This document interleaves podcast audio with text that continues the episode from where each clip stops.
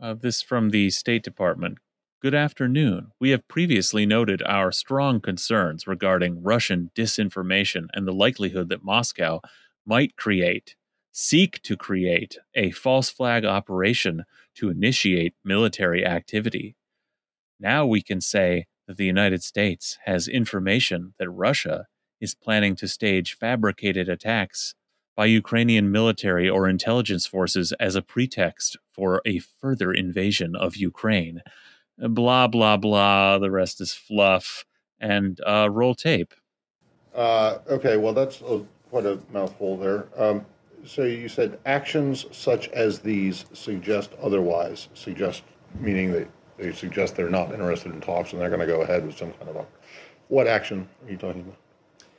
One, the actions I've just pointed to. Uh, the What fact, action? What- The, the fact that Russia continues to engage uh, in disinformation Well, uh, you know, campaigns. you made an allegation that they might do that. Have they actually done it? Uh, what we know, Matt, is what we what I have just said that they have engaged in this activity, Well, uh, in this planning hold on a activity. But, but let me let me because because obviously this is not this is not the first time we've made uh, these reports public. You'll remember that just a few Well, weeks I- ago. I'm sorry. you- Made, made, made, made what report public? if you let me finish, I will Okay. tell you what report we made Okay. public.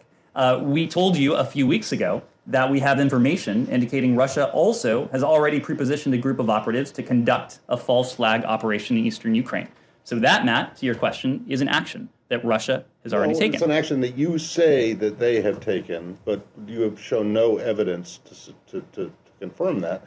And I'm going to get to the next question here, which is, what is the evidence that they? I mean, this is like crisis actors, really. This is like Alex Jones territory you're getting into now. Um, what evidence do you have to support the idea that there is some propaganda film in the in in the making? Matt, this is derived uh, from information known to the U.S. government, intelligence information that we have declassified. I think you Well, know okay, well, where where is it? Where where is this information? it is intelligence information that we have declassified. Well, where is it? Where's the declassified information? I just delivered it. No, No, you made a series of allegations and Would statements. you would you like us to print out the topper because you will see a transcript of this briefing that you can print out for That- yourself. That's not evidence, Ned. That's you saying it. That's not evidence. I'm sorry. What would you like, Matt? I, I I would like to see some proof that you that that, that, that, that you can show that that Matt, you have that, been that, that shows you- that, that, that you- shows that the Russians are doing this. Ned, I've been doing this for a I long time. I know that was my point. as- you as you have you, you, know. you have been doing this for quite a while. You know that when we declassify intelligence That's right. information, I we do so in, in a in means Iraq. we do And I- so and- we do so with an eye to that- protecting sources and Kabul is methods. not going to fall.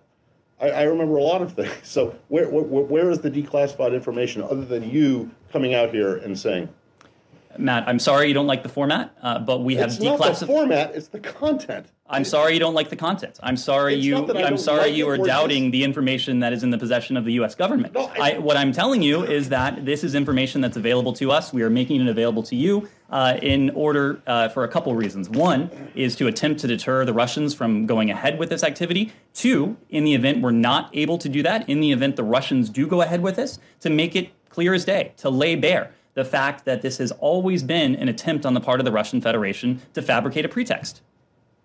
Yeah, but you don't have any any evidence to back it up other than what you're saying.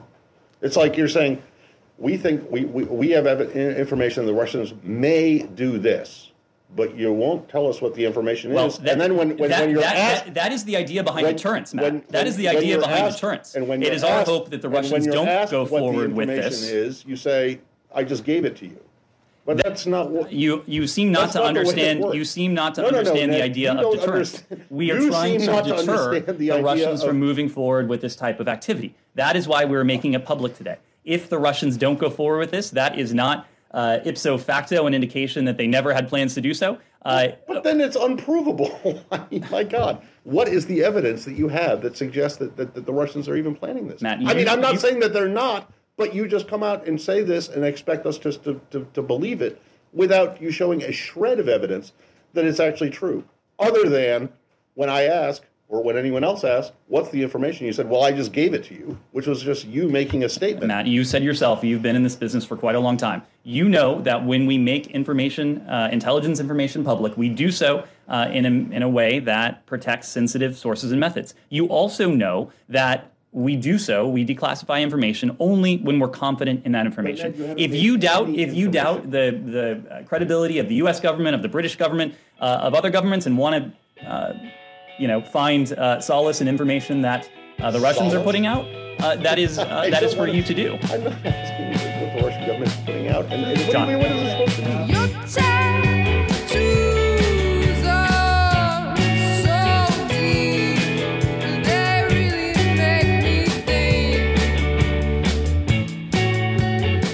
Welcome back to Mechanical Freak uh, from Seattle and New York, I guess now, on the bleeding edge of neoliberal dystopia today and tomorrow. Forever. uh, forever. Uh, unless you do something about it. Uh, my name is Munya. It's so great to be here. How are you doing, Greg? I'm good. Good to be here potting with you, Munya. Good. Of course, of course.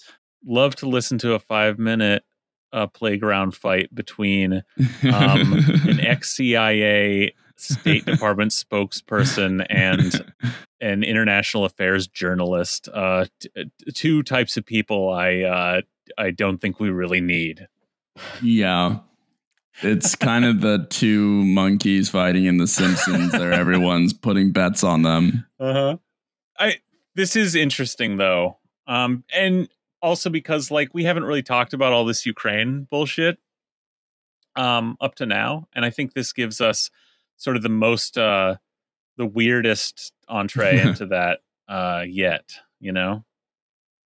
Yeah, exactly. As you know, we love to just have the weirdest way to talk about things. So we waited for the right moment. And I think we really, truly got what we were looking for with this clip. Uh, although and i think like while i definitely well let's just say you know i've got a, a somewhat contrarian take i think um Mhm. but you Mhm. know not not that is over- shocking to me. not not overly so not overly so Yeah, I think what really stood out to me was the pure shock that this ex CIA State Department guy had for anyone in that press room to ask any type of follow up question, yeah any type of semblance of what journalists are supposed to do, which is ask for.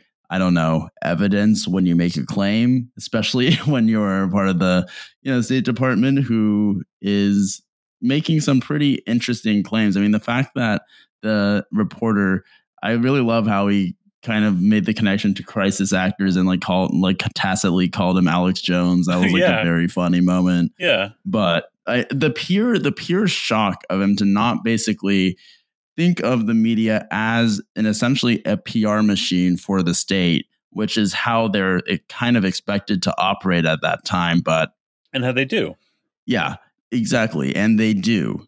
So I think for someone to kind of snap back into the role of an independent journalist instead of a PR mouthpiece for the state was just like very uh, shocking. And I think, Greg, we can't be remiss to talk about why maybe reporters are a little more skeptical. Maybe it's inspiring some memories of something kind of similar.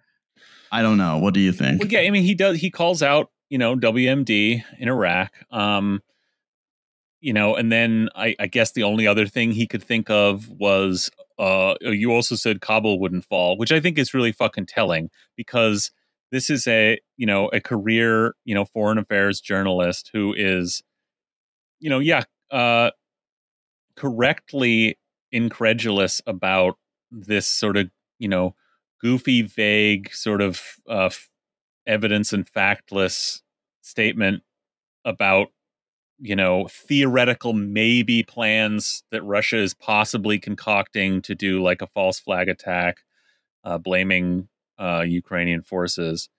But like those are hardly the two fucking instances the only fucking instances that the US government through the State Department or whoever has fucking lied about everything in the world and spun all kinds of bullshit. And like that's why uh Ned here the the the spook uh, spokesman is like so sort of caught off guard and you know uh out of his comfort zone because like yeah this is how it works. Day in and day out they they put out whatever like you know narrative little story they want at any given day and the international you know the american like foreign affairs press like prints it and papers around the world the fucking foreign policy and the atlantic and the economist and so that's normal so that's the first reason why like it's yeah the, he seems surprised and you know he's getting a little defensive because he's like why are you bothering me with this bullshit this is how these press conferences work Yeah. Yeah. like we, I say a little story. You print in your newspaper that I said a little story, and you word it, and the headline is such that the impression is that this is a real thing that anyone should care about. That's how this works. That happens day in and day out. And, you know, this journalist, look, I don't, I'm not going to look up like this guy's history or whatever, but I, if I just had to take some guesses here, like the only thing he feels comfortable um, referencing is the one big one that the entire media actually did have to for five minutes pretend they were going to eat shit on and say like well Yeah. uh, i guess there were no uh, weapons of mass destruction in iraq. And you know i'm who knows? I don't, i'm not going to look look up just you know do that much research to find out if this ap reporter like also printed you know wrote those kind of stories. Um i mean maybe he was one of the good ones. Maybe he's one of the guys who was working for Knight Ridder in uh 2003 i don't i don't know and then you know the other thing that is an agreed upon foreign policy disaster that is an agreed upon like fuck up by the Biden administration that all the intelligence, State Department, and international press psychos all agree was this terrible thing that they all, you know, wanted to hang Biden over the the fall of Kabul. How dare you end a war? Yeah, and like, and where's the rest? So I think that's a little telling. But I mean, that said, it is shocking, like you say, to see uh the State Department guy like get so antsy and uh, kind of accusatory, right? Yeah, super defensive accusatory. Like when the reporter said, But Ned, you haven't given any information. And then Mr. Price says, If you doubt the credibility of the US government, of the British government, of other governments, and want to find solace in information that the Russians are putting out. and Look, and- and like The you know? reporter is rightfully like flabbergasted by that and he, la- he laughs at it like but also like is offended yeah but the thing is he goes on to say well i'm sure it is true you know so he's like so it's like yes that is a heinous thing for the state department to accuse a journalist of being like uh you know but this is what they've been doing they don't usually have to do it in the press in the press conferences and the state department doesn't usually have to do it directly but anyone Yeah. who has anyone in the international press who doesn't toe the line on fucking Russia and even Russia Gate on uh Syria uh on and then on on fucking Saudi Arabia on fuck what b- big like uh webs of bullshit that the US empire is spinning if you in the as an international journalist like by which I mean like you know uh uh international affairs journalist want to like criticize any of those lines poke holes in them you get you get uh, dumped on by you know a bunch of other journalists around the world selling the the State Department line. Ned knows that. Uh, he knows that like and they're just sort of skipping a step here. They're doing this this dance that usually like plays out on the fringes, not in the like not with journalists who can get into the briefings, you know. So I mean, the question is then why is it happening in the briefing? yeah And I mean, I think it's that some of these journalists are maybe growing a spine here because the Biden administration has taken this opportunity in Ukraine to sell to the world the idea that Russia is actually going to invade, uh, to stoke this up around the world, to scare the shit out of people. Also, that when it doesn't, so that they can demonize Russia in their just whatever weird like cultish like program of Russophobia they're all into in Foggy Bottom. And that when it doesn't happen, they in the Biden administration can say, "Oh, look, we we stood up to Russia and uh, we prevented World War III." Meanwhile, what they're actually doing by stoking all this stuff and threatening to send troops, that what it looks like to most of the world, quite legitimately, and to even these journalists who are maybe growing the tiniest bit of spine and skepticism, is it looks like they're stoking a fucking third world war. You know, Yeah. they're they're being very belligerent about um this whole situation even as the ukraine certainly as the russian government says no we're not going to war. Don't be ridiculous. The ukrainians are saying no obviously they're not going to invade this whole time. And they're still stoking this trying to you know for political gain bring the world somewhat closer to a fucking nuclear exchange, which is just a, a sick and irresponsible thing to do. And I think that's the reason that these journalists are like have have some kind of like instinct to push back on this and actually like bring up weapons of mass destruction when the State Department says, "What you don't believe me?" Yeah, the and these are journalists again, these are journalists who are on their side. And so it Yeah. comes to the point where journalists who are on their side are actively calling it out. Like it's even too far for the insider press to stand by because it could damage their reputation too if shit goes south. We saw what happened with Iraq, you know?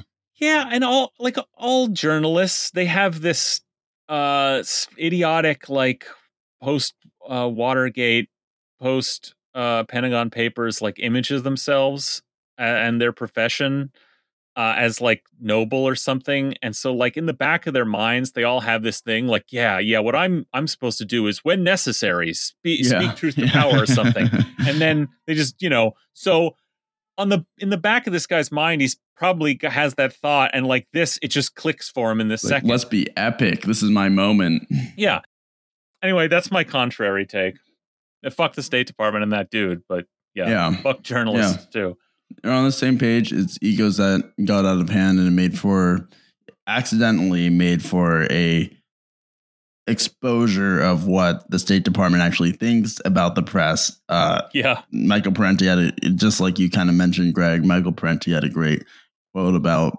the press, especially the national security press and the foreign policy press being basically these stenographers of war and like where the U.S. empire stands on an issue, and Mhm. that's the role that they're uh, supposed to play.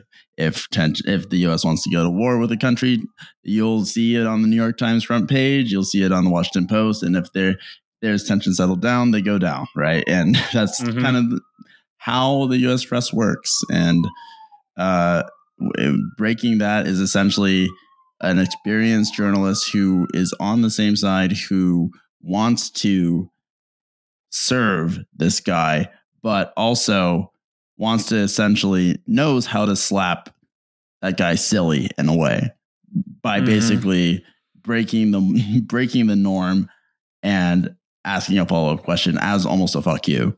And he knew that it was a fuck you, you know? yeah look i mean no people in the in the room weren't asking these follow-up questions all through the obama administration's continuation of the forever wars through fucking the insane amount of like covert bullshit in syria including like actual like the, there's a, an enormous amount of evidence that like the us backed intelligence somebody did actual false flag attacks in syria you know Yeah. um, yeah. so false chemical attacks. Um, so anyway, um, that's the uh, that's our foreign our foreign policy segment uh, Uh-huh, for the yeah. evening. Exciting Well- stuff. Um, I guess you know on a scale of uh, bags of popcorn, like how worried are you about nuclear war? Um, I, you know, I, and for bags of popcorn, are we talking, is five like a high worry or like a party or like a low party? Like, are we eating popcorn when the nuclear war comes out? Yeah, hell yeah, we are. Yeah. Okay, we're eating popcorn. Um, I would say out of five, I'd give it like a two popcorn. I don't really, I, I, I think the U.S. knows it's kind of in terminal decline and is trying to flex its muscle, and the fact that it there Russia is not immediately, I think, uh, caving or the media narrative of Ukraine being this third entity that's not basically a satellite for a U.S. base um, is uh, is going to get invaded by Russia. I think that usually in these contexts, this would go over a lot smoother, and it would look like uh, the U.S. could just easily dictate terms on these things. But I think that we are kind of seeing this power slip a little bit, and I don't think that means war. I think it means.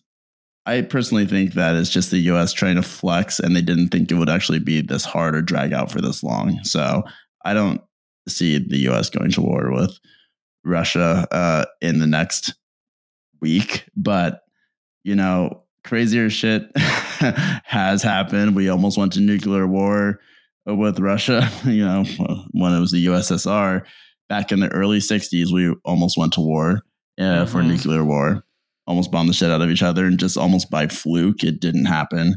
Uh, you know, we've dropped nuclear weapons on countries before. We dropped them on Japan in during the World War II. So uh, we bombed the shit out of countries before. So I had no doubt in my mind that we have the capacity and just like the pure evil country that we are, we would absolutely do some shit like that. But it seems like a big dick pissing contest, to be honest with you. Uh, and I hope that it just kind of stays that way because nuclear war would fucking suck. I don't want Yeah. that. Yeah, wouldn't be good. Luckily, at least as the Empire has set up their narrative for this, it would require Russia invading Ukraine, which means the ball's in their court. And thankfully, uh, they they don't want to do that. so Yeah. yeah, it's all a bunch of bullshit. It's irresponsible and sick and cruel and evil and in ultimately the long-term consequences of using, you know, these uh satellite like border countries as like pawns in conflicts between great powers is that a lot of Ukrainians are going to get killed, you know? Yeah. I mean, Yeah. they're stoking here is something that you know may at some point in the next few years lead to a Ukrainian civil war or something. Um, but like, yeah, no, we're not going to go to war with Russia. They're not going to invade anyway. No, no. I mean, as much as the U.S. would like to do that, because at the end of the day, war happens whether it's World War One, World War Two. They happen because the imperial powers, because capitalism requires endless growth. When there's no more actual growth or new markets, you need to reshuffle the deck and essentially grab markets from other imperial countries. That's why World War One was just a war between Japan, France, Germany, uh, the UK, and the US, uh, amongst others. Everyone wanted to reshuffle the deck, and it just happened that Germany was the aggressor. But everyone wanted to get in on it because if not, if there's no new land to expand into, there's no new markets to expand into, you're in a crisis of capitalism. And that's what we're in right now. We are in a crisis of capitalism, which ultimately will lead to wars against other, uh, you know, global states. And, you know, that's one of the big reasons why a war happens is to expand your empire and expand capital to continue growth. So, you know, I wouldn't I wouldn't take a you know war lightly because it comes from material conditions, and when you're in a crisis of capitalism, a global crisis of capitalism, uh, war is usually the way it goes down. So, don't write it off for sure. Yeah, I mean, it'll be America's fault if there is a another world war. Yeah, Um, uh, yeah, great. Well, um, maybe maybe they'll just nuke the moon or something. So we got to nuke something. you know, th- this week I think thing to do is to bring it right back home to Seattle. We're we've got, coming home. You know, we've got a new administration, a new council.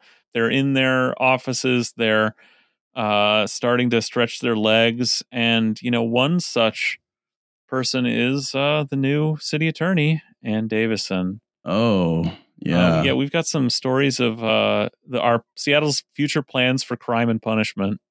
Um, this is interesting here, Munya. Uh, the journalist Dave Weigel uh, was like live tweeting the uh, R the winter RNC meeting, which sounds uh, Wow, absolutely so hellish. I bet David, out of all people, wants Bernie to run again so he could cover that instead. yeah, right. Um, and I guess uh, he said, yeah, he said on Twitter, uh, multiple RNC speakers touted the Seattle city attorney race as a GOP victory. So, like, Ann's Oh, getting noticed. oh. Ann's getting noticed. This is a big deal to them. up. In the the socialist Antifa hellhole, you know, a, a Trump Republican Uh, tough on crime.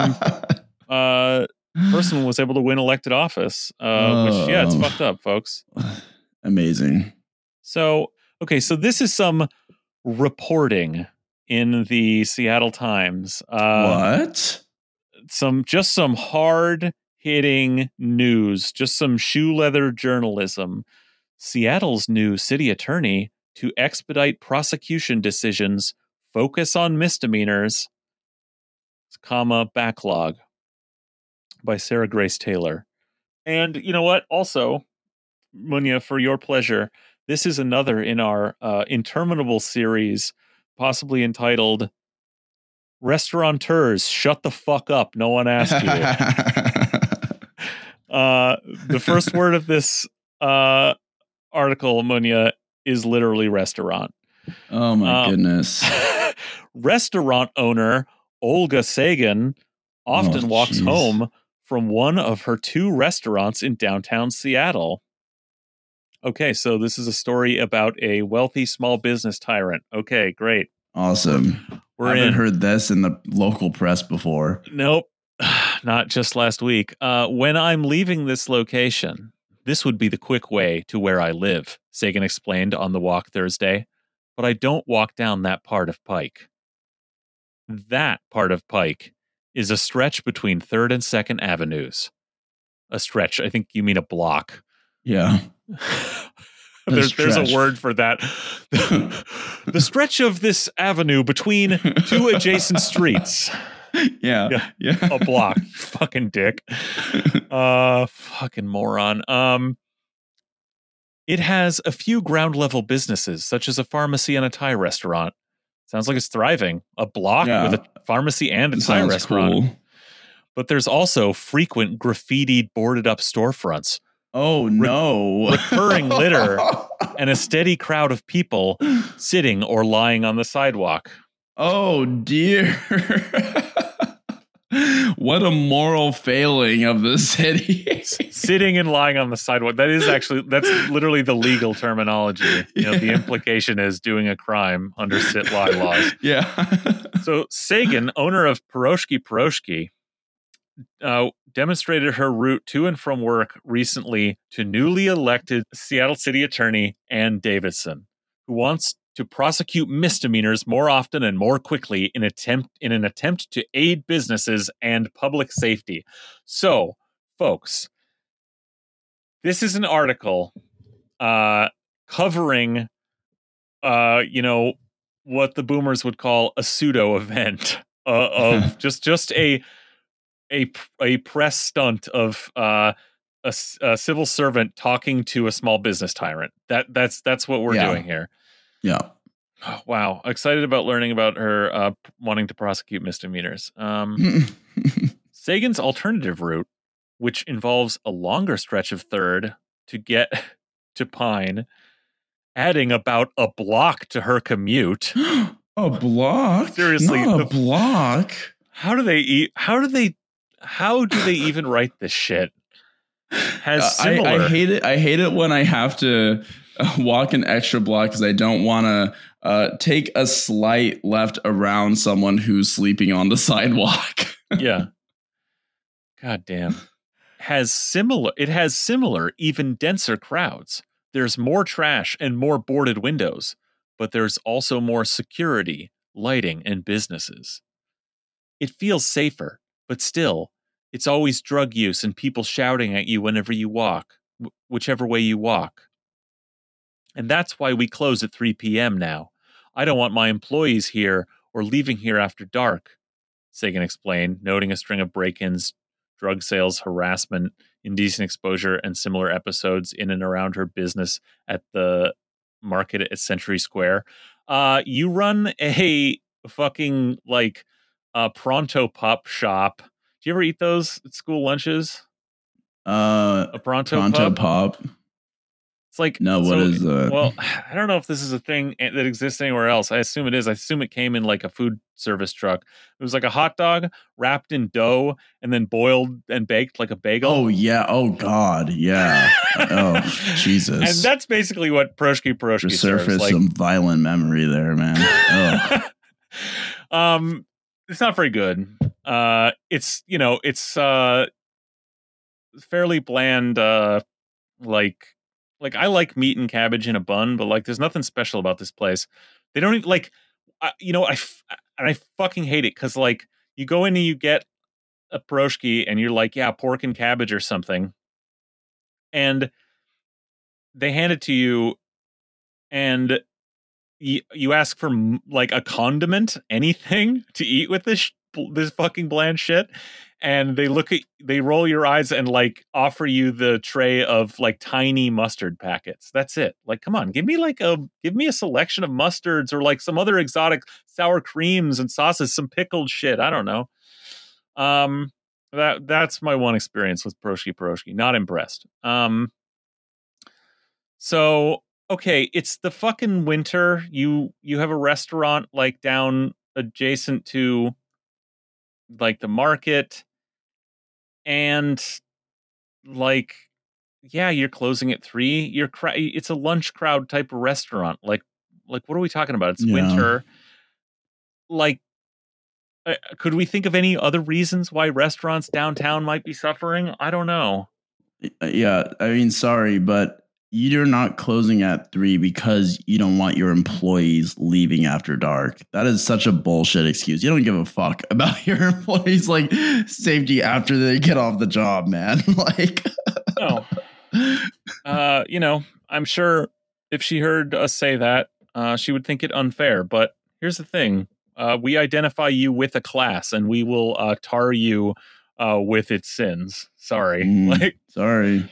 uh, while her landlord has contracted private security since the Third Avenue location opened in two, in 2019, Sagan says conditions have gotten worse, and M dash, along with the pandemic, M dash have caused her sales to plummet from 3,500 per day to three to 400 per day. Everyone who works in the downtown core is working from home, and they have been for two years. No one wants to go into a restaurant. Blah blah blah. Like come on. Every fucking restaurant in the country in the night like is having the same spot. But yes a downtown restaurant that's going to happen. My god. That's where the people are working from home like we were working before. That was your lunch clientele. Yeah.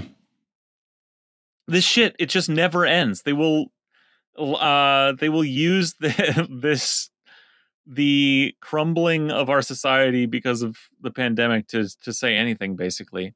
Oh gosh, golly gee, these homeless people are causing my business to make only three hundred to four hundred dollars a day, uh, in like very fast disclosure, pharmaceutical uh, ad disclosure voice.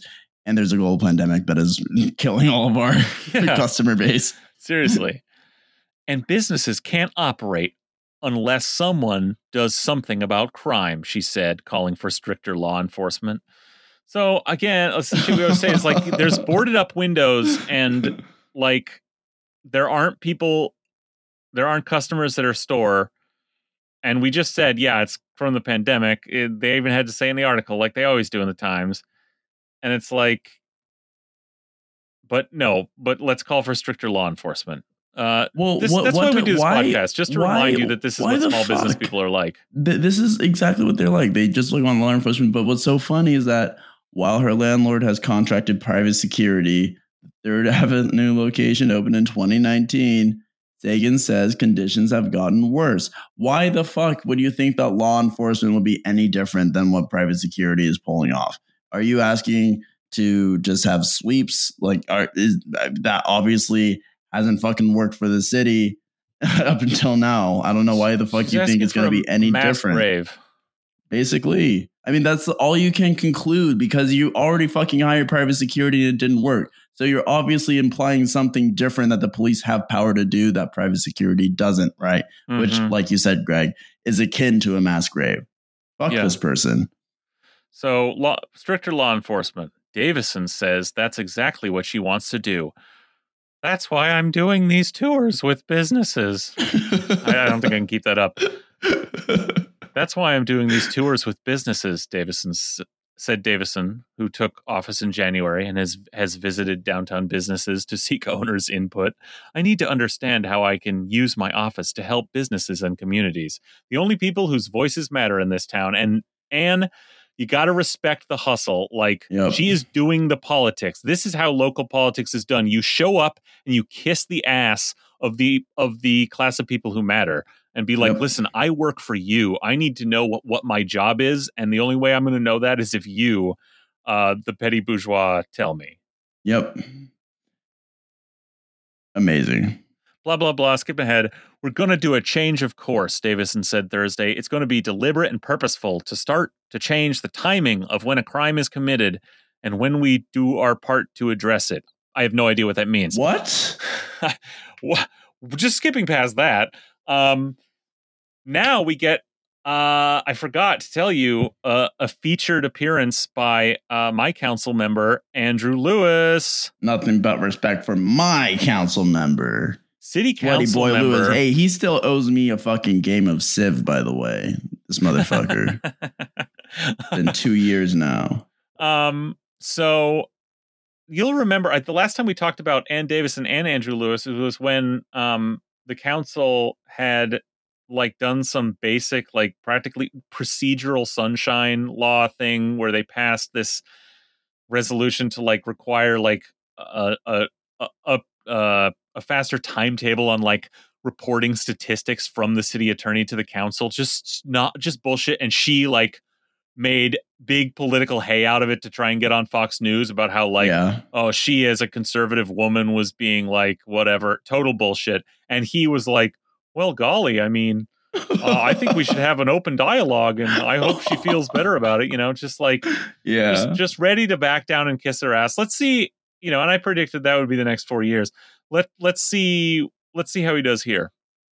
Council member, city council member Andrew Lewis, who used to work as an assistant city attorney and whose Who used to be a cop. exactly, and whose district includes the troubled area of Third Avenue and much of Davison's focus, said Friday that aggressively prosecuting misdemeanors may not be the best atro- approach to addressing street safe safety.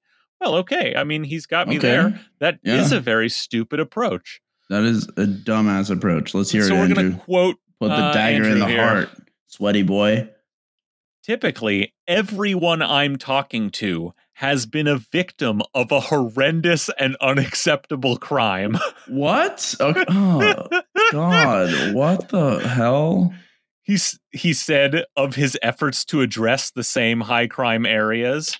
They've been a victim of burglary, burglary or organized retail theft. Oh, That's- horrendous. That is That's a such a, myth. horrendous, unacceptable crime is uh, stealing from fucking Macy's. God. which is a felony that needs to be addressed. So everyone he's talking to is a victim of a horrendous and unac- unacceptable crime. Already like insane hyperbole. And then okay, what is it? Oh, it's burglary and the the mythical organized retail theft. Which I think he's Organized suggesting-. He's suggesting, you know, because of the dollar amounts uh, and multiple people involved is like a is grand larceny plus RICO, I think is Yeah. probably how he's saying he would prosecute it. Um Lewis said he believes the city and law enforcement should focus on identifying larger organized crimes that spur some of the misdemeanors in Davison's purview. Uh, so the misdemeanors, no, targeting those are stupid, but the misdemeanors are ordered by larger organized crime. Okay, I mean, like, like uh, rather than repeatedly arresting low level offenders on charges such as shoplifting, which are easily prosecuted but carry little penalty. So like he's like, look, that's why we shouldn't we shouldn't worry about pro, you know double down on prosecuting misdemeanors because they don't carry a high enough penalty. We don't to, get really to matter. fleece and finesse these people enough to, make it worth it. what what's so just just sort of sad about a, a liberal like um A- Andrew Lewis is like you're missing the point, dude. The only, the reason she's focusing on misdemeanors is because that's the that's all the fucking that's all her office can do. That's what she does. She can't prosecute felonies. You could say that. You could just identify this this shithead as a Republican and have some kind of spine. Later on, he goes on to say, like, look, a lot of this shoplifting and uh, you know, also the mish the shit lie Michigas and and the like mental health related sort of disturbances are uh like, you know, misdemeanors of survival and are caused by, you know, poverty. He goes on to say this later in the article. Meanwhile, he said all this tough on crime shit that undercuts that. Like he's Yeah. playing in, he's saying, like, look, I just don't agree with this particular tactic of focusing, of ramping up our misdemeanor prosecutions. When he could address that just by saying, like, this batshit woman is uh, oh, saying this because that's all she can do. Um, fuck you, Andrew Lewis. Uh, eat my Rick. shit. Um, you know, uh, there was a little more food, just like to get some of the rest of the some other people in the council involved here. Um, this is a tweet from uh, Ann Davison, along with council member Sarah Nelson and council member Alex Pedersen. Hmm.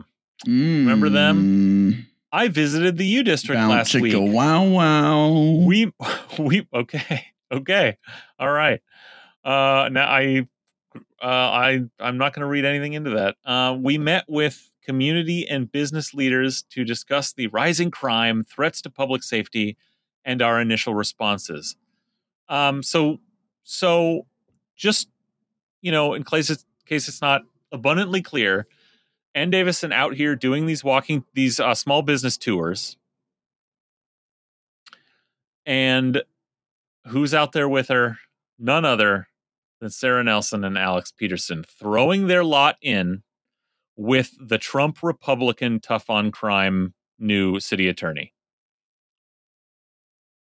I yeah, I, I mean, it, is it really a surprise? I No. mean, those two, and the reason why I did I say that is, you know, I mean, I think that you know Alex Pedersen, Sarah Nelson is kind of like a is a Mitt Romney and Kyrsten Sinema, you know.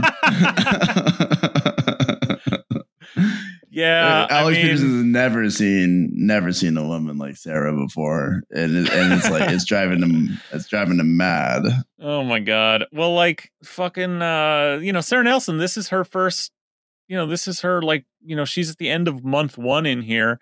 She came in saying she's a progressive Democrat and environmentalist, but you know, yes, we need to make the hard choices and like support our businesses, but like, you know, she could have chosen to stake out a territory that was not where Ann Davison is. She could at least have chosen, right, like the even like you know Andrew Lewis managed to chart what he thinks is a moderate path, right? And like you could say like look, the city attorney is a Trump Republican who's going on about prosecuting misdemeanors, which that's all she can do. But uh, the point is all these people are are even more psychotically conservative than like they led on in their elections, which was bad enough, you know? Mhm. they think of themselves as liberals like uh, Which is insane. I mean, Sarah I- Nelson, andrew lewis probably even fucking pedersen okay and this is what that this is where they've come down on this hmm Yeah, well, I think that they intuitively know that their proximity to Trump Republicans is a lot closer than anywhere to their left at all. Yeah, Yeah. liberals and Trump Republicans really not too far off. mm-hmm okay so of course you know we've also got a new mayor uh Bruce oh yeah, I almost forgot about that. back at it again so What's he up to? everyone is i mean i think the basic answer is like everyone's getting on the ann davison train. Um oh wow. like this is a choice all these democrats could have made right? They have the political room here to say like okay this trump republican we can chart our own tough on crime course but like distance themselves from the trump republican. And well that's not what they're going to do Uh, so this is from KOMO.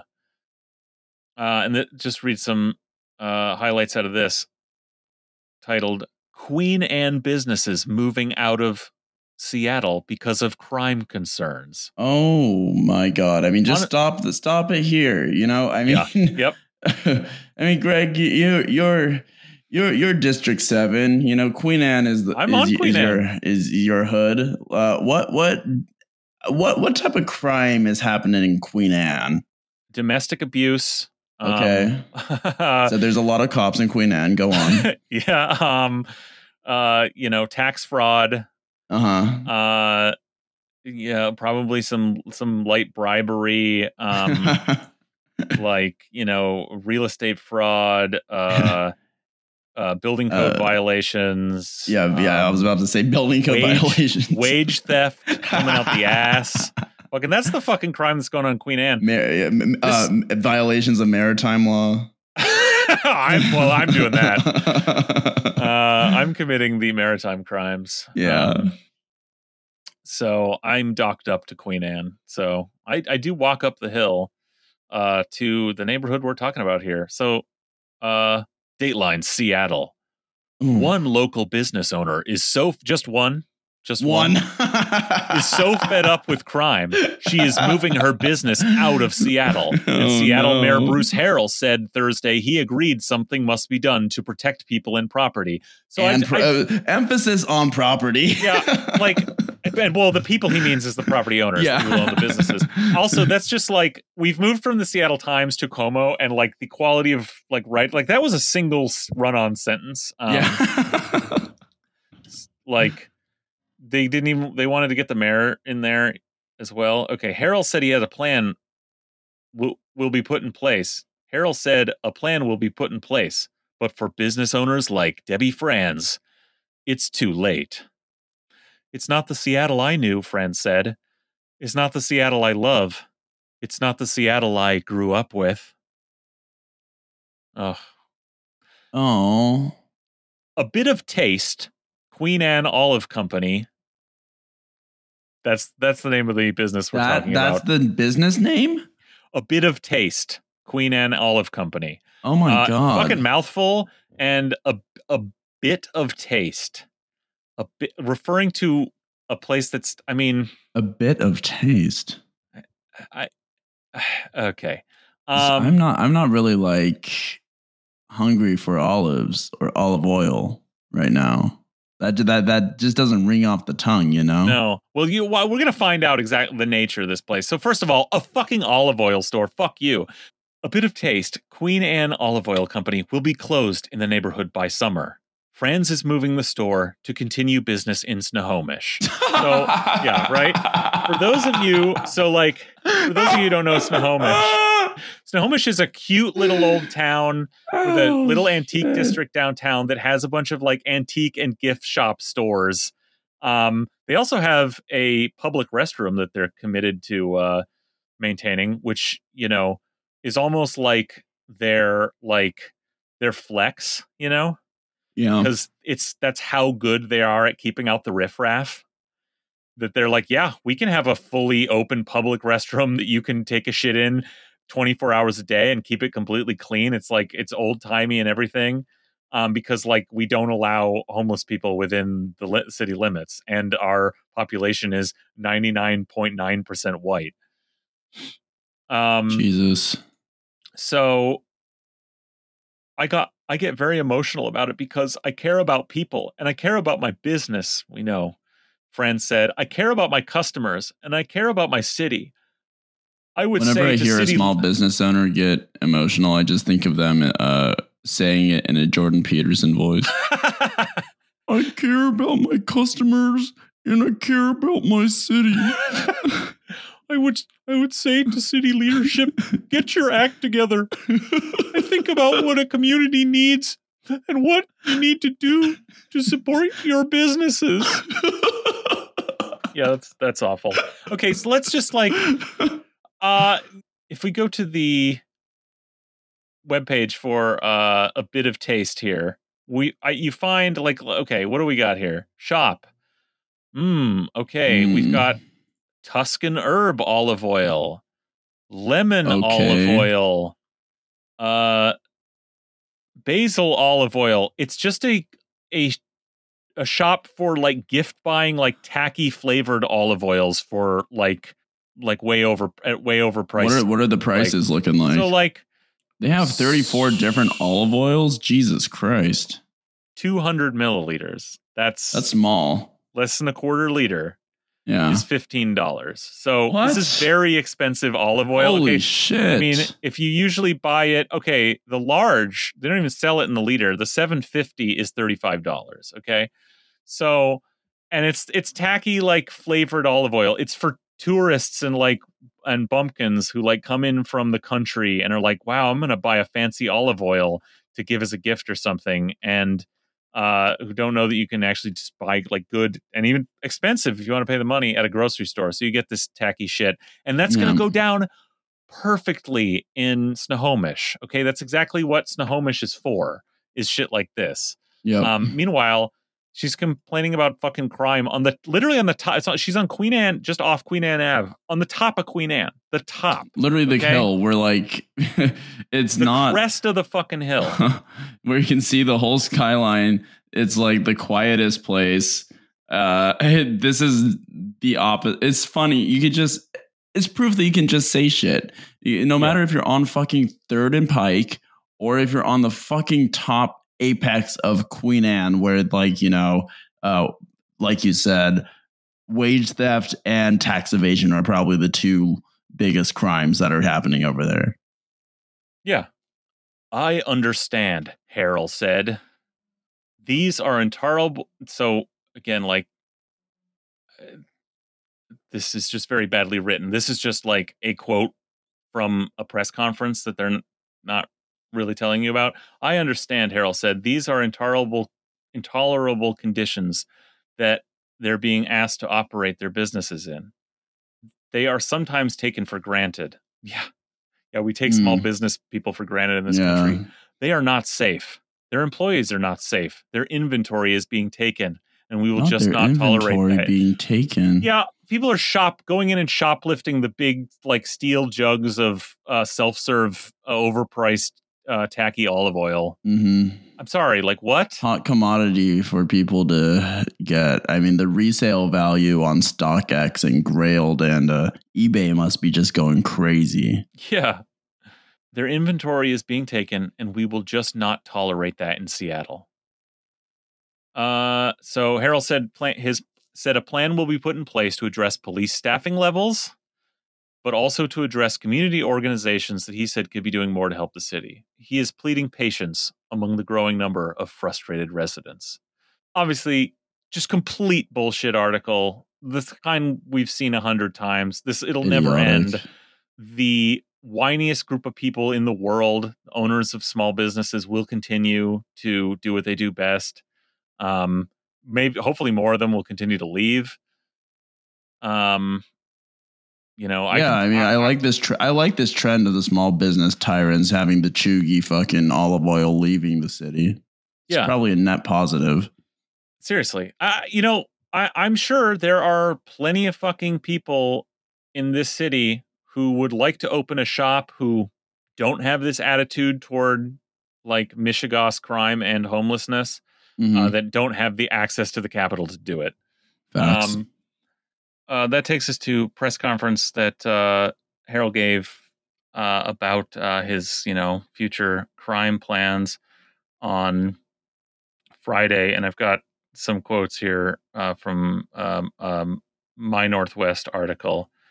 Mayor Harrell says, I have directed Chief Diaz to focus his efforts on those places in our city where crime is concentrated, disrupting the lives of people who live and work there. Uh, Mm. you know, to that, uh, Diaz uh, responds, We will continue to work with our community partners to prevent crime in neighborhoods. We're deploying all resources to hotspots, including patrol, community response, and detectives to address and drive down crime. That's interesting. Uh, co- where crime is concentrated, hotspots. So, MyNorthwest summarizes that they mention uh, 12th Avenue in South Jackson in Little Saigon um, as an example of a place where the city needs to reform its crime response. And it was a common thread on Friday as the mayor, as Mayor Harrell and Chief Diaz clarified what hotspot patrols would look like moving forward. We have another set of hotspots that we're looking at. 12th and Jackson being one of them, where we're deploying our levels of resources throughout, blah, blah, blah. That's Diaz. Hotspots, Munya. That's the plan. Hotspots. Uh huh. I I mean, I love to love to have a. I ca- I hope we have like a heat map of this shit. You know, Oh, you Like- know they got heat maps, Munya. fuck Um, man. As basically everyone in this town has pointed out, literally for and against, like I'm everyone has said, including in in MyNorthwest here, which is, you know, not not exactly a uh, you know, a soft on crime publication. yeah. um, has pointed out that this sounds, or or is at least very unclear how this is different from the emphasis patrols that the Durkan administration rolled out in 2019, or Mhm. the nine and a half block strategy that uh, Scott Lindsay rolled out as public safety guy in the disgraced uh, Ed Murray administration fucking 10 years ago. Um, I think I want to say it's like 2013. Um, that's what he's got. Even to the even to like the tough on crime crowd, it's kind of like you, you got to be kidding me, right? Like that's Yeah. that's just that's what every new mayor comes in and does and says, right? Like yes, there appears to be places where lots of crime is happening. Again, like we know that's because you know it's where like uh small business people are reporting it because they're pissed about it and where cops Yeah. are criminalizing people but you know um but this is what every mayor does uh you know all these previous times again another thing everyone's pointed out is that when they've done these things in the past they have worked when they've just swarmed like small areas with cops and busted every thrown the book at everyone for anything they can in that area. And then but the effect is to just yeah okay you you get some prosecutions in like you're doing any anyway and you just drive whatever was happening there whatever crimes were going down whatever mishigas to whatever drug deals to just a, a few blocks over to the next like section over. That's what's happened every time before. Right. So i mean the question is like i mean is this really gonna be i mean it's it's not like a fucking mystery why hotspots are the answer to these people. Like it's the answer's got to be more police more arrests more sentencing higher you know s- public safety by uh, enforced like you know jackbooted security. And why concentrate in specific areas? Because it allows the government to fulfill its function in the eyes of the only people who matter the fucking small business tyrants who have been complaining like ah there's all these uh, uh, unwashed cretins outside my store. There's there's people shooting up. Uh, i'm losing all my customers due to that and uh, the pandemic parenthetical. Um, you have to come down here. And so they set a hotspot. They're like, look, we're responding to you. You're who matters. So we're going to show up with all these cops, and then we will know, and you will know, and the cops will know that they work for you. And so you can waddle out of your store and point at a cop and wriggle your finger and get him to come over and point at who you want to have like tossed out of the neighborhood. And that will shut them up. That will like satisfy the need to have that's what these people believe, right? They believe we own the city. We are the reason for the city government to exist is to facilitate us doing business. And and this is we and we want the most literal application of that uh for us to live out more more than really to like for their businesses. It's it's a a power they want to enjoy. Yeah. No, 100%. I mean, you nailed it, Greg. Like, it's it, these guys are just so predictable. And the fact that even the tough on crime people are just kind of raising eyebrows, I mean, I think just says so much. So, Yeah, I mean that shit. That shit fucking sucks. I don't know. It's, it's, I'm not surprised by it. Is I can't even really even get riled up by this shit because it's just like what we've been saying was going to be happening, and they've been saying to us from the jump that this is this is who they are. So I mean, fucking reap what we should sow. You know, I don't know.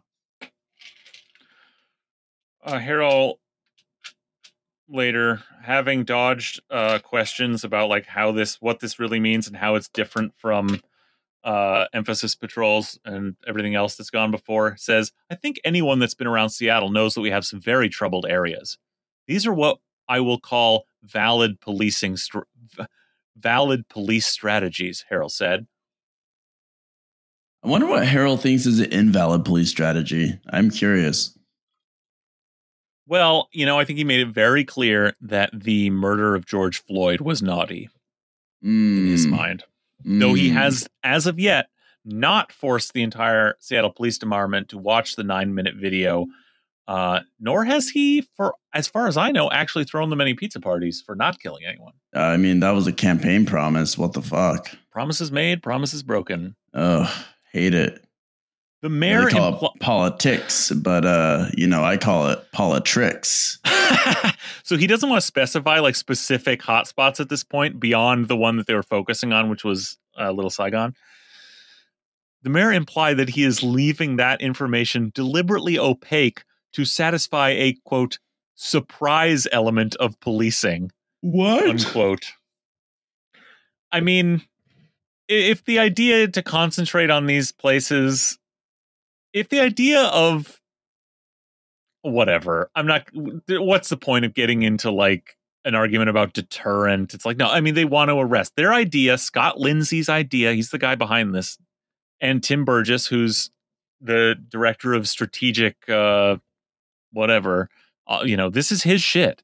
So a surprise element of policing, unquote, and that his strategy is predicated on Mark Kleiman's 2010 book, When Brute Force Fails How to Have Less Crime and Less Punishment.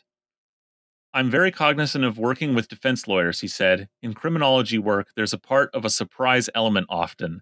There's often a part where you are resetting community norms.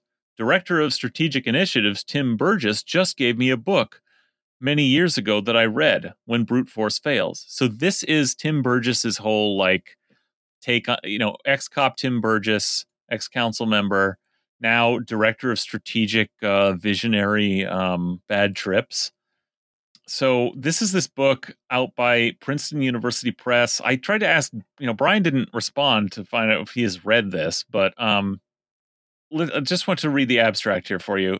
When brute force fails, explains how we got into the current trap and how we can get out of it to both cut crime and the prison population in half within a decade. Mark Kleiman demonstrates that simply locking up more people for lengthier terms is no longer a workable crime control strategy. But, says Kleiman, there has been a revolution, largely unnoticed by the press, in controlling crime by means other than brute force incarcer- incarceration, substituting swiftness, swiftness and certainty of punishment for randomized severity, concentrating enforcement resources rather than dispersing them, communicating specific threats of punishment to specific offenders, and enforcing probation and parole conditions to make community corrections a genuine alternative to incarceration. As Kleiman shows, zero tolerance is nonsense, and there are always more offenses offenses than there is punishment capacity, but it is possible and essential to create focused zero tolerance by clearly specifying the rules and then delivering the promised sanctions every time the rules are broken. Gobbledygook. Fucking gibberish. What we need is policing and incarceration, and that's what is going to solve these problems just in a diff just in a like I've got one weird trick. There's just a different way. And you can tell this is where Scott Lindsay's fucking 100 repeat offenders list from Seattle is dying comes from, right? Like yeah, yeah. this is like this shit where they're like, oh, what you have to do is target it more. It's like you have to do surgical police strikes, you know, where you find like the worst people and lock them up. So theoretically, you can let a bunch of other people out of prison. Like, this just sounds like fucking nonsense to me. Um, so that's what you have to look forward to, Seattle. Yeah, great. I mean, awesome things ahead here. You know, it's just a really cool path we're going down. Good times. Mm, mm, mm, mm, mm. Well, folks, A lot more content for us to have. I mean, yeah, I you mean, guys want a us might have silver to read this lining, book. you know, we might have to just inflict psychic damage on ourselves and do a reading series or something. Oof. Yeah. Munya, hope you've had a good week. Uh, It's Yeah. been good potting with you. Yeah, thanks. I'm excited to go on my ski trip. I'm going to Whistler, going back to the Pacific Northwest. You already know. Going to Canada. Got to find a PCR test tomorrow, man. I'm these Can- Canadian guys are not going to let me in. So, you know, just trying to do what I do. But I haven't been to Whistler since 2010, so it's going to be really. I hope it's going to be great. Uh, I I can't wait to snowboard. The mountains are ass over here, so you know it's just I can't wait to get back to the to the motherland of snow. Wow. Skiing at Whistler. What's next? The $200,000 Porsche? Coming soon. Hey, subscribe on that note, subscribe to our fucking uh Patreon so we can uh so we can achieve my dreams of getting a two hundred thousand dollar Porsche. I, I can't believe I'm about to start talking about this because like I don't I barely know who this Hassan person is. um and I actually maybe even on this podcast defended the house purchase because like I was like, come on, people, it's not a mansion, it's like a suburban home in Yeah, suburban Los like- Angeles that's been recently remodeled and staged to look like a magazine. And I think it's weird that a young guy, you know, it wants to buy like a six bedroom house that the only use of which is to raise a family. But like Yeah, when you've got the bag- guy, yeah. when you've got the bag in capitalist society, like, yeah, you know, it's Yeah. it's inevitable. You're going to take care of yourself in basic human human sustaining ways, like like securing a home. And yeah, is it insanely priced? And like, is it also an investment? Because that's how we've organized. That's how America has organized um, home ownership. Yeah, but whatever. Like, I mean, I think it was more just like like lame, like ch- a chuggy choice. He's a little chuggy to get like a two hundred thousand dollar Porsche. Like, but no, I no, don't know, but I mean, man. that's what I mean. Like, I was talking about the house, but the Porsche, like, not it is. That's very lame. This this guy, this is this. I mean, on some level, to be this famous and to be making that much money, someone's got to think he's cool, right? Like, isn't that part yeah, of it? yeah. Oh yeah, That I is mean, the a ton of people think he's chuggiest cool. shit I've ever heard. That is like that's some boomer ass shit. Yeah. That's some boomer like midlife crisis shit Yeah, yeah, yeah. to buy an ex- super expensive fucking supercar, to buy a two hundred thousand dollar Porsche is also beyond being lame. Is what people were trying to make the house thing out to be, which is evidence of a disconnect from reality and humanity. Unless it's some kind of like Borat style prank where he's gonna like crash it as a gag or something, or like like ram a Tesla or so. I don't fucking know. Like that is like like that man's like on another planet, gone. Like two hundred thousand dollars on a car. Fuck off. Yeah, I don't know. I mean, he, he, his Twitch streamers make a lot of money. They make a lot of money for Twitch. This guy make pulls in like probably ten million a year or something. Like, you know, I don't know. It's Well, that's yeah. It- The money's got to go somewhere. That's capitalism. yeah, yeah. Got to go fucking somewhere. At that point, if it's your dream to have a Porsche, like whatever, man. Like, I I, mean, don't get know. God, like that's a supercar. You have to drive it every six hours and have it tuned up every week. Like, like you can't. I just didn't think that Hassan is like a big guy. You know, he's like uh, he looks like the if you ever seen the Lil Pump and Kanye video, uh, the the I Love It music video where they're like big and blocky. You know, like they look like a fucking Minecraft character. That's kind of like Hassan. You know, so I didn't even think he'd fit in a Porsche, low key. if I was rich, I might get like a vintage Porsche, but I, I don't know what those cost. They probably are insanely Probably a expensive little too. more. You know, but again, but actually, those are too small for me too. I've, I've been in like an OG like Porsches uh, are fucking Volkswagen, small. Volkswagen. Yeah, Porsche yeah, and, yeah. uh, like a 911 type I- shit. Yeah, you can't even. I can't even fit in that shit. But um, yeah. you know, but like an old weird car, I can see, and I can see if you're just like money is just like pouring out of your ass and you can't figure out what else to do yeah, treat yourself with one weird fuck it, stupid thing that you're going to use as a car. a vintage Aston Martin or some shit like that could some, be cool. something weird, like like, but like I would ne- I, I I don't know. Even if I was rich, I don't think I could spend more than twenty grand for a car. I, that would hurt. Just- I mean, I, I'm Yeah, just but- a cheapskate, but like but you know, not- it does in- destroy your brain. yeah, yeah. I mean, the Money's reason why you go can't imagine it is because your your brain hasn't been destroyed. Yeah, yet. ha- hasn't been fucking polluted. Now you, and we you can talk all day about like a a morality or a system for like distributing your wealth, like whatever. It's a, I'm just saying that's fu- it's fucking weird and lame. Like just as a person, like just sounds like a dork. Sounds like a Yeah. fucking a himbo and a dork. Like that's a that's a dorky thing to do. That's Yeah. like that's the, that's fucking like Redmond developer dweeb shit. Yeah, like yeah. like you know you know the type, Monia Oh, of course I do. you know yeah. the type the type who like have been in it a while and are making the crazy money Yeah. um and go out and buy like a lotus you know oh yeah. Yes. Yes. The Lotus Or a fucking guys. Mc- oh no, my no, a fucking- god. the mclaren guys yeah. the mclaren guys are the best Oh my god. Lotus Um, and the McLaren guys. Those are very specific type of guys. yeah going out and buying race cars you know Yeah. that they that they then like are like well this is my hobby now i have to go to the track and get yelled at by like a, a driving coach Yeah. um yeah. every weekend you know and like and my like baggy carpenter jeans you know yeah, and like from, Kirk, from they're- they're- 1999 yeah, the Carpenter jeans and like the Kirkland branded off-brand New Balances that they're rocking. Yeah, cool, man. All right. I, I'm sorry we debased ourselves by even talking about that story. We're not going to talk about. I mean, God, we talked about Rogan last week too, a little bit, didn't we? we didn't Well, I think we did. Yeah, yeah, we Okay. did. Well, I'm sorry, Just everybody. Keeping in touch with the culture with something for everyone on this podcast, and that's Yeah, what really right. matters. All We'll right. treat at the end.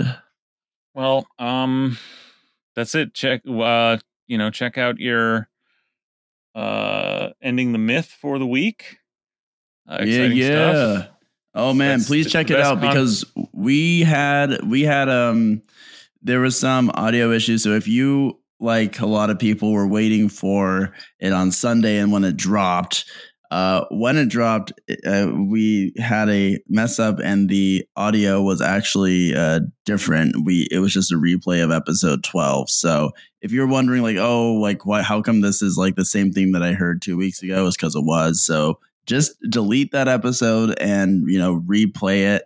Uh, if you're on spotify i'm sorry because spotify is very uh, finicky uh, but it should still work. But we have the right episode out now. Uh, i really think it's a great great episode so you don't want to miss this one. We cover um, R. Palme Dutt's book uh, fascism and social revolution talk all about like how fascism actually comes into being I think it's a really great discussion, and uh, you know, uh, keep it on. So yeah, please uh, tune in to episode 14 of Ending the Myth. Yeah, uh, I sure will. Okay. Uh, good night, everybody. Yep. Good night.